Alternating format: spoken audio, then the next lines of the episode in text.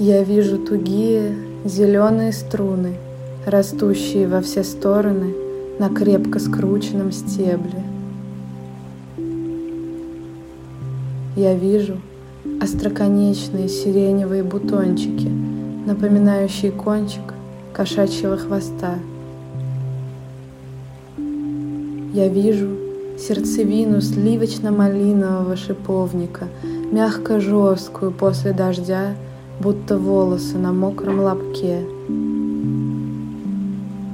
Я вижу стройную армию бархатистых горошков люпина.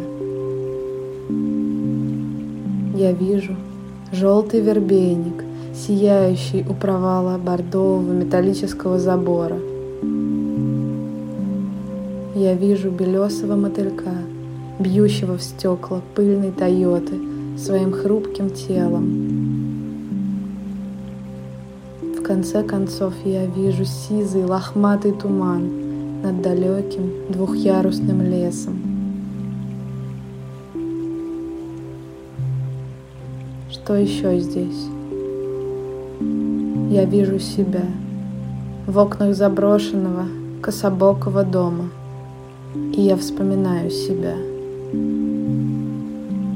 Комариных укусов, красные лампочки, по одной зажигаются там и тут.